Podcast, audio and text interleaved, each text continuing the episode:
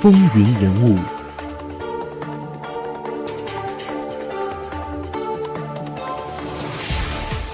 欢迎回到风云人物。我们继续讲安德鲁·约翰逊的故事。那我们看一看一位裁缝怎么样步入政界。那后来一步一步的当上了议员，到州长，一直到入主白宫。我们不得不提，就是安德鲁·约翰逊他的妻子。约翰逊是在一八二七年的五月十七号和他的妻子伊莱扎·麦卡德尔结婚的。当时约翰逊非常的年轻，只有十八岁。那因此呢，他也成为了美国总统中结婚最早的一位。结婚后，他的妻子发现啊，她的丈夫对政治非常的感兴趣，所以呢，就帮助他阅读有关政治情况和政治事务的报道，以及著名人物的重要演说，而且非常的鼓励她的丈夫去参加政治辩论，发表演说。在那个时候，政治辩论在美国是非常时髦的一件事情，而且呢，被人们看作一种娱乐活动。安德鲁·约翰逊就在妻子的鼓励和支持下，开始投入到社会活动当中。当时，离约翰逊的裁缝店大约八英里的格林学院，每个星期五晚上都要举行公众辩论会。所以呢，约翰逊他就经常步行去参加，成为了该学院演讲俱乐部的成员。而他的裁缝店呢，也慢慢的成为了当地政界人物聚会的地方。他呢，一方面积极的参加社会活动，一方面也非常认真的裁制服装，尽量的让顾客满意。因为他知道，当他要寻求官职的时候，他的这些顾客就会。为他做宣传。与此同时，约翰逊也是广泛的调查田纳西州以及全国发生的政治问题。他揣摩那些问题，他来想哪些问题最能够吸引选民，而且他还研究州议会和国会将要讨论并且制定哪些法律。那个时候啊，他是专门雇了一个人为他读报。他一边裁衣服做缝纫，一边呢听这个人读报。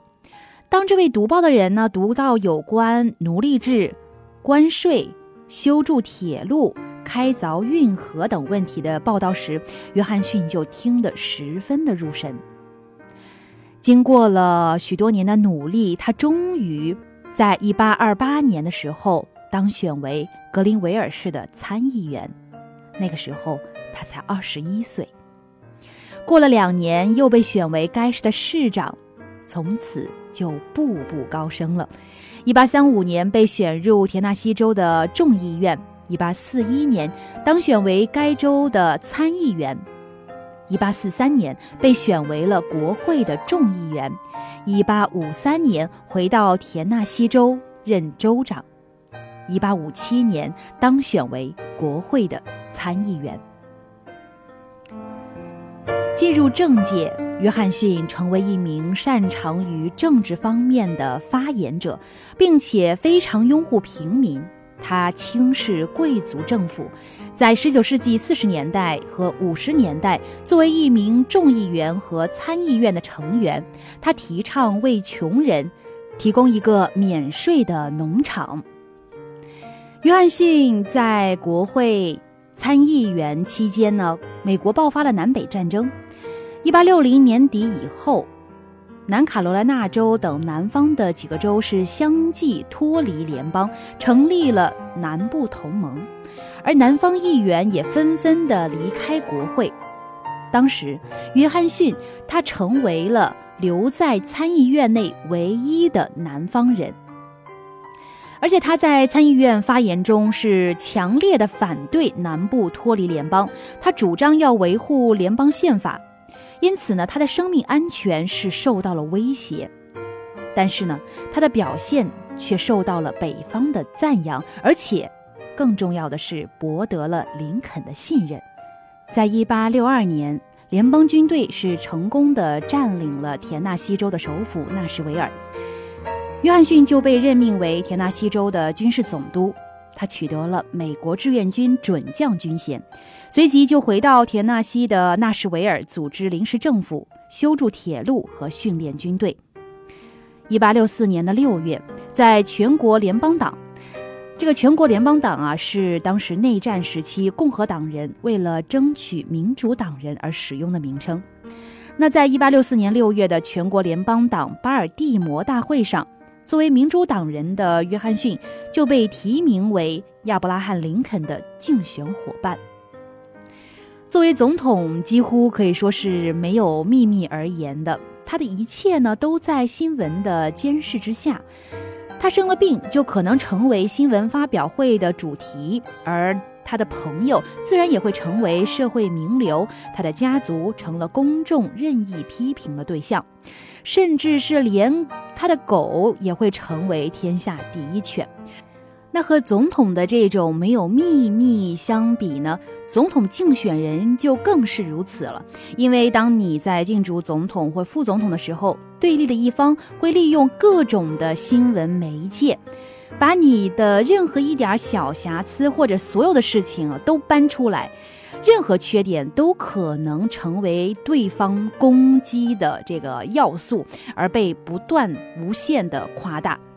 那在这样的政治角逐中，安德鲁·约翰逊呢，几乎是没有让人疑惑的事件，而这也是帮助他成了1864年总统大选的得票帮手。在这样的事实又非常合适的竞选合作下，共和党人提出了坚决粉碎南部联盟的叛乱。建立制定禁止奴隶和将解放宣言精神写进宪法的竞选纲领，而开展了卓有成效的竞选活动，赢得了大选。林肯当选总统后的就职典礼是在一八六五年三月四号举行。那约翰逊呢？由于当时是生病，而且呢是还没有恢复，所以呢他就跟林肯总统说：“我希望留在纳什维尔市宣誓就职。”但是林肯是一定要让他前往首都华盛顿出席典礼。而这里有一个小插曲，也是成为了以后的一个笑话，就是呢，约翰逊啊，他非常害怕在宣誓的时候精神不振。所以呢，就在进入参议院会议室之前，喝了三杯白兰地。不料啊，因为这样的三杯白兰地啊，就搞得他是醺醺大醉。当他发表就职演说的时候呢，就竟然开始胡言乱语。他大谈自己是如何的出身卑微，那这也成为了美国历史上总统就职典礼中的一大笑话。风云人物，精彩稍后继续。